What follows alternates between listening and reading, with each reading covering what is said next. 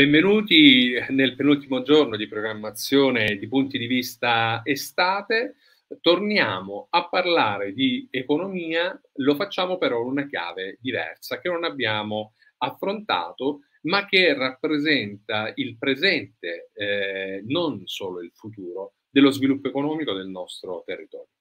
Eh, lo facciamo con un docente universitario che a breve conoscerete e dopo la sigla avremo con noi in studio il professore Marco Sponziello.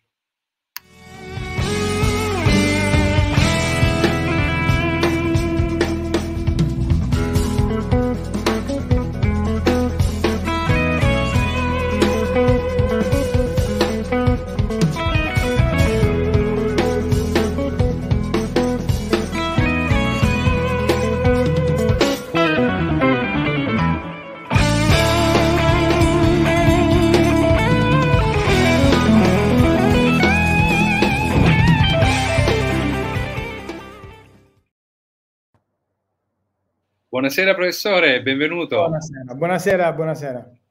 Il, buonasera abbiamo fatto l'introduzione perché era d'obbligo il professore Marco Sponzello, docente di geografia economica presso Unisalento, specializzato in sviluppo di start-up innovative e anche di società benefit. Di start-up innovative ne abbiamo sentito parlare, però ovviamente abbiamo l'opportunità di averla, quindi ci eh, darà anche quello che il, il quadro ehm, normativo e lo stato dell'arte. Quello che ehm, mi incuriosiva di più, e sono certo che incuriosirà i nostri ospiti, è sicuramente eh, affrontare il tema delle società benefit, data la forte attenzione che c'è anche nella, uh, nel fare impresa alla sostenibilità all'ambiente, a tutto quello che può dare comunque, oltre a una produttività, una redditività economica, anche eh, un benessere, diciamo, all'ambiente circostante.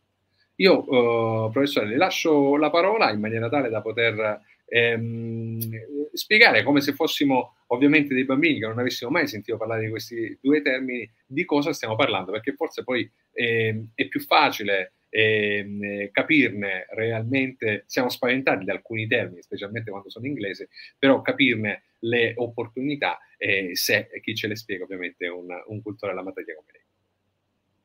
Benissimo, grazie, grazie Antonio, grazie anche dell'opportunità eh, di spiegare diciamo un po', eh, io cercherò nella, materia, nella maniera assolutamente più semplice di che cosa si parla quando si parla di start-up innovative e quando si parla di società benefit.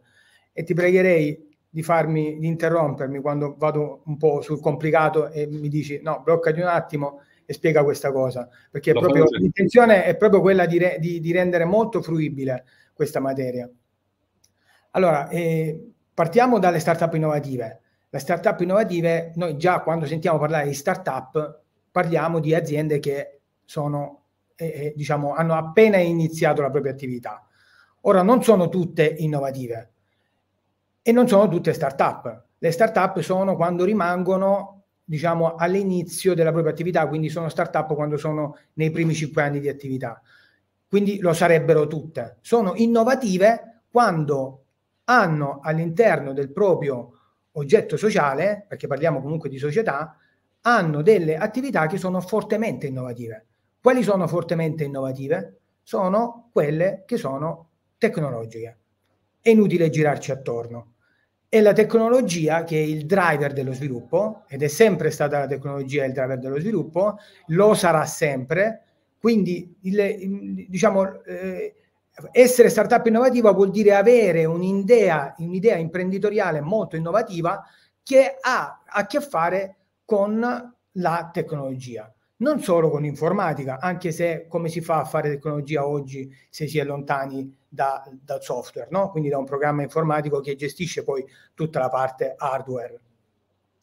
Questo si unisce, la tecnologia si unisce all'innovazione, l'innovazione viaggia di pari passo naturalmente con la sostenibilità. Per carità, non è sempre detto, ma non si può oggi parlare di innovazione in generale se non si fa anche per legge sostenibilità. E quindi se non... E che cos'è la sostenibilità? Ecco, perché poi da lì passiamo alle società benefit. La sostenibilità vuol dire fare impresa in modo sostenibile, cioè fare in modo che chi fa impresa non, diciamo, non, non faccia impresa come ha sempre fatto e come è abituata l'economia nostra di mercato a fare, cioè a, a gestire il proprio eh, territorio, perché poi parliamo di una sostenibilità che spesso è diretta ed è innestata all'interno della località geografica in cui si pone l'azienda, se parliamo ovviamente di piccole e piccolissime imprese, noi siamo in Puglia, quindi non possiamo parlare di multinazionali come start-up innovative, anche perché non potrebbero esserlo proprio per legge, ma parliamo di imprese che hanno a che fare, sono a diretto contatto con il territorio. Questo contatto diretto in un'economia classica di mercato è stato un contatto diretto che ha eh, creato dei problemi a livello socio-ambientale. Ora mi direte, sì, ma non è detto che il surriscaldamento terrestre ci sia. Oddio, ce lo confermano gli studi, quindi il riscaldamento terrestre esiste ed è innegabile. Ora mi potete dire, sì, ma non dipende, non è una questione antropologica, cioè non è, non è stato l'uomo a creare questo problema, comunque ci sarebbe stato. Questo non vuol dire che dobbiamo continuare a fare, tra virgolette, dei danni, vuol dire che dobbiamo comunque, nei limiti del possibile, cercare di chiudere le finestre a casa, perché la terra è la casa nostra. Quindi se noi abbiamo un problema in casa, indipendentemente se sia venuto da un terremoto o da un'alluvione o magari da noi abbiamo lasciato il rubinetto aperto, comunque se la casa è allagata in qualche modo dobbiamo salvarci. Ecco che dalle start-up innovative noi passiamo alle società benefit, che sono delle società che gestiscono delle aziende, perché ricordiamo che sono forme giuridiche che debbono essere necessariamente in forma societaria, su questa cosa purtroppo sono un po' critico, ma per ora questa è la normativa, sono aziende che comunque lavorano sul territorio cercando di creare, oltre che un profitto personale per la governance aziendale, quindi per l'imprenditore, anche Parliamo di un bene comune, di un beneficio comune, perché non possiamo parlare di un profitto per il territorio, anche se poi ci sono tante sfaccettature, no? Poi il beneficio del, di una società benefit potrebbe anche essere diretto, perché potrebbe essere quello, per esempio, di gestire un parco e di finanziare direttamente i lavori di gestione, ristrutturazione o costruzione. Quella è una società benefit. Benefit e innovazione il mio parere è che assolutamente viaggiano sulla stessa lunghezza d'onda, vanno insieme, viaggiano in parallelo, quindi una società non può essere innovativa se non è anche benefit, tant'è che noi, parlo noi perché io sono presidente di un'associazione che è NextEU, che si occupa di sviluppo del territorio, abbiamo promosso una, una legge specifica sulle società benefit che è oggi attiva grazie anche al, al, al all'assessore eh, dell'Inoci riconosciamo il merito al di là della formazione politica, che ha comunque colto la palla al balzo e ha approvato una legge speciale per la regione Puglia che sta eh, per essere copiata un po' da tutte le regioni italiane, che crea un albo speciale per le società benefit. Ecco, il nostro impegno come associazione è quello di creare un albo che sia comprensivo sia delle società benefit che delle start-up innovative che a mio parere già nel momento in cui nascono dovrebbero essere iscritte di diritto come società benefit.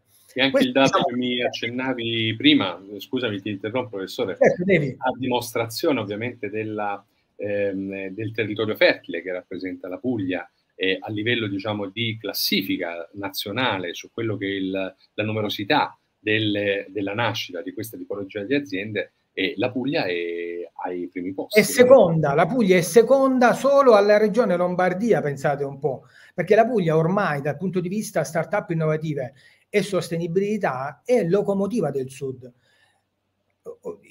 Secondo me, la mia umile opinione, fra non molto è quasi un sogno, ma in parte si realizza e, e ce l'ho come lo, lo, sento perché molti mi chiamano dalle regioni del nord e mi dicono ma eh, com'è che in Puglia avete queste cose e noi non ce le abbiamo? Vediamo di, vogliamo farle anche noi. Eh, lo ha fatto per esempio la regione Lombardia, quindi un'università in particolare. Quindi eh, la, la, cosa bella è che noi, eh, essendo, eh, come dire, essendo stati protagonisti nella, nella, stesura delle norme che sono fondamentali ovviamente affinché poi vengano applicate e gestite da, dagli imprenditori, siamo stati i primi in Italia, poi a livello di numerosità di aziende ovviamente facciamo i conti con eh, il problema del mezzogiorno, con le infrastrutture, eccetera, ma siamo secondi come innovazione, siamo molto, siamo secondi anche come società benefit, siamo molto sostenibili perché abbiamo un territorio che è sostenibile. È chiaro? Il territorio della Puglia è uno dei territori che ehm, maggiormente è ben predisposto ad accogliere aziende, soprattutto aziende di tipo tecnologico, perché con, la, con, con, diciamo, con tante eh, sfaccettature a livello ter- territoriale e anche, per esempio, la, la, presenza di beni culturali che stiamo cercando anche come società benefit, infatti c'è una pubblicazione che uscirà in questo senso da parte di Salento, in cui sto contribuendo io e altri colleghi, stiamo analizzando come questi beni culturali possono essere eh, diciamo eh, spesi dalle società benefit e, e incentivata la ristrutturazione affinché lì si creano si creino postazioni smart working in modo che ci sia un'espressione eh, diretta e amplificata enorme del cosiddetto south working che viene no? il lavoro a sud viene che comunque è a distanza. Quindi viene da che cosa? Viene da un territorio che ha um, delle peculiarità che altri territori in Italia eh. non hanno e quindi rie- riesce ad accogliere queste persone in maniera eh, gentile anche un po' per l'identità nostra territoriale, parlo del Salento e, della cultura nostra che abbiamo. Noi abbiamo dei riscontri, vediamo, di persone che comunque si trasferiscono definitivamente, vengono a fare qui le vacanze e poi si trasferiscono e rimangono. E grazie alla tecnologia, che per fortuna c'è, esiste eh, in Puglia ed è molto eh, attiva, quindi parlo di banda larga, si trasferiscono e rimangono. Quindi, questo, quindi la restanza è, bellissima questa cosa ed è, ed è, il futuro probabilmente. Noi siamo an- antagonisti, eh, scusatemi, siamo protagonisti da questo punto di vista come territorio, come Sud, come Puglia e siamo protagonisti anche in tutto il territorio nazionale.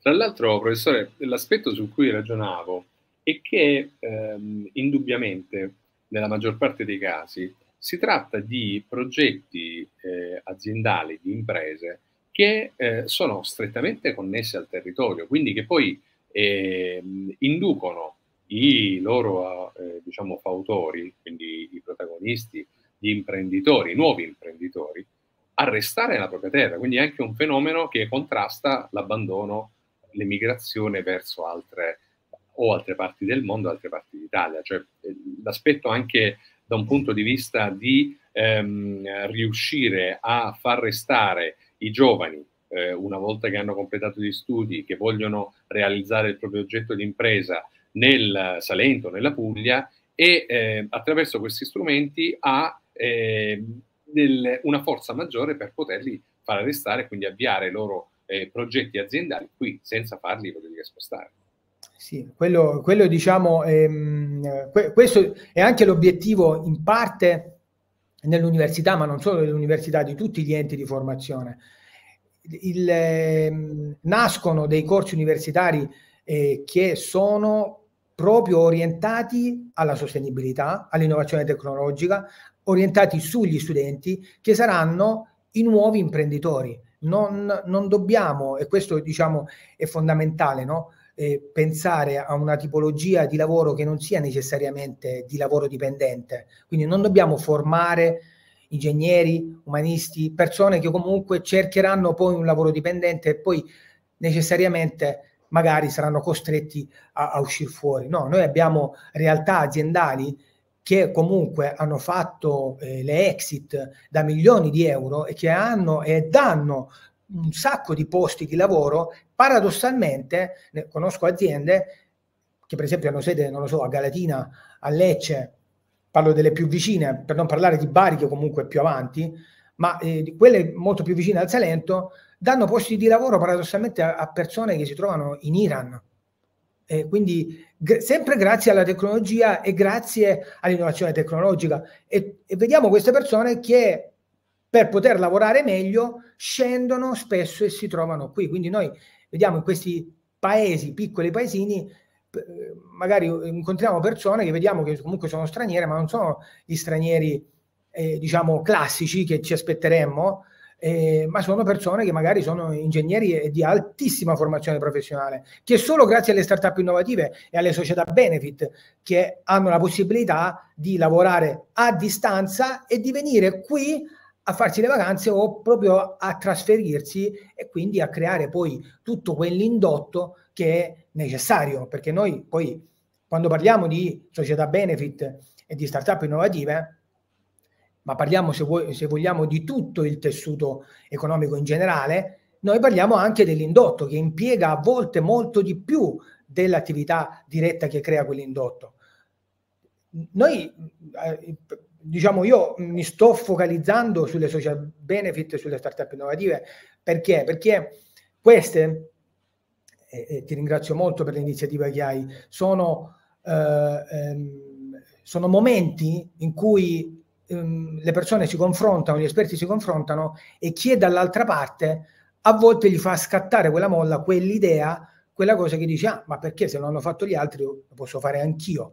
E sì, perché si, si, può e si deve fare? Perché noi parliamo di startup innovative e di società benefit, che sono delle, dei modelli di impresa che oltre ad essere molto innovativi, sono intanto più smart, più facili da gestire e poi hanno meno imposte da versare, parliamoci chiaro. Quindi sono fortemente incentivati. Anche dal punto di vista finanza agevolata, hanno molto più diritto di avere finanziamenti, sia come private, i private sono quei fondi privati, sia come Puglia Sviluppo, che dà dei soldi di più a chi è ehm, startup innovativa o a chi è società benefit, lo, lo dirà la prossima programmazione finanziaria che sta uscendo. Tutte queste cose stanno a significare che il tessuto economico c'è, è sostenibile sia dal basso, bottom up, sia dall'alto a livello politico. Cioè, in un modo o nell'altro, noi siamo in, in forte fermento e dobbiamo essere orgogliosi. Dobbiamo essere orgogliosi di essere, di essere pugliesi perché oggi abbiamo degli strumenti che altre regioni non hanno, sia dal punto di vista finanziario, sia dal punto di vista modelli da seguire per fare impresa.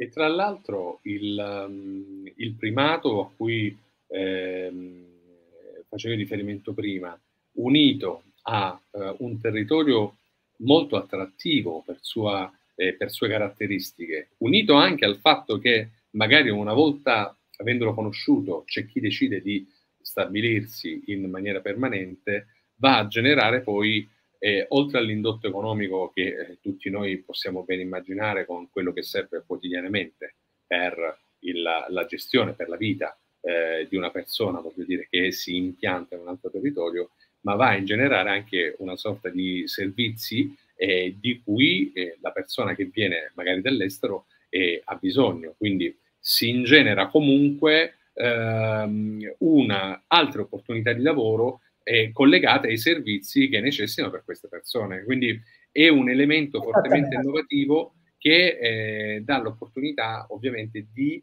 eh, rendere un, il Salento o comunque la Puglia non solo una regione dalla forte vocazione turistica, che poi sappiamo in termini economici il turismo rappresenta non moltissimi punti no, del PIL della nostra regione, perché comunque ci sono altri settori certo, e sicuramente certo. i settori tecnologici a cui facevi riferimento prima, con l'utilizzo, con l'avvio di questi strumenti, possono contribuire ancora più a innovare anche la, il tessuto imprenditoriale della, della nostra regione. Infatti, eh, diciamo, io sono convinto e sto cercando di mettere su un, una squadra eh, di persone che eh, dia una mano anche all'associazione NextEU sempre, per cercare di far uscire fuori quello che secondo me esiste già, soprattutto nel Salento, cioè il, i distretti innovativi e della sostenibilità, una specie di Silicon Valley, con la differenza che noi siamo sostenibili e non è poco. Cioè noi non, noi non avremo, vi faccio un esempio, non avremo mai il problema, almeno ci, ci auguriamo, insomma, per, potrebbero essere tanti altri problemi, ma non avremo, è difficile che avremo i problemi degli allagamenti come ce li hanno avuti in, in Emilia Romagna. Ecco perché siamo più sostenibili. Potremmo morire di caldo, ma non affogati.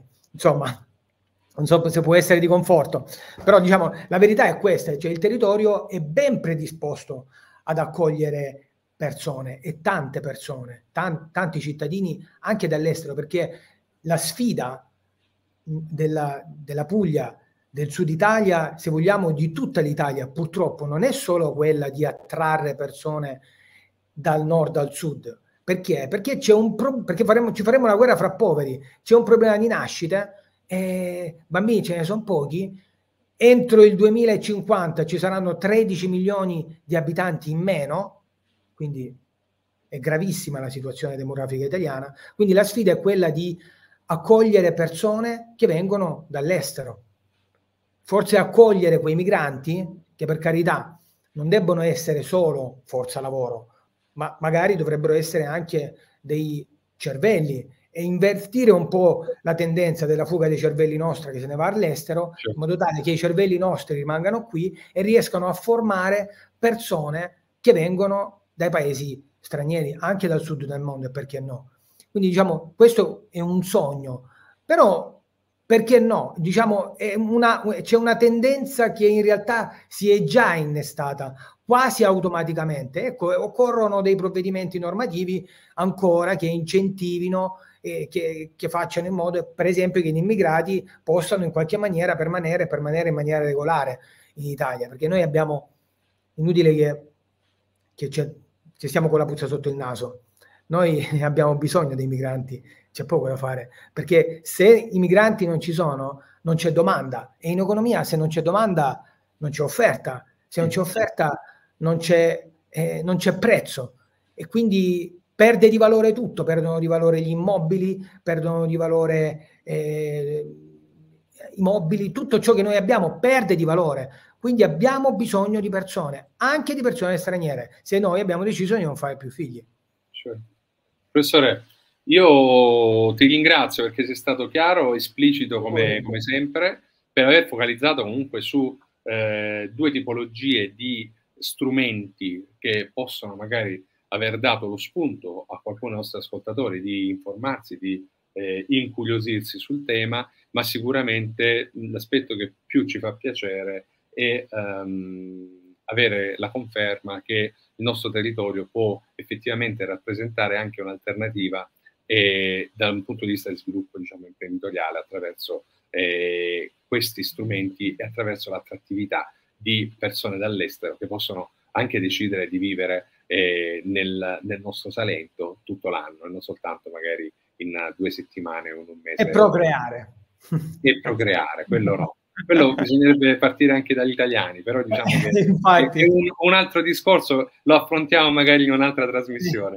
Va bene, grazie mille professore come sempre e ci vediamo grazie alla prossima.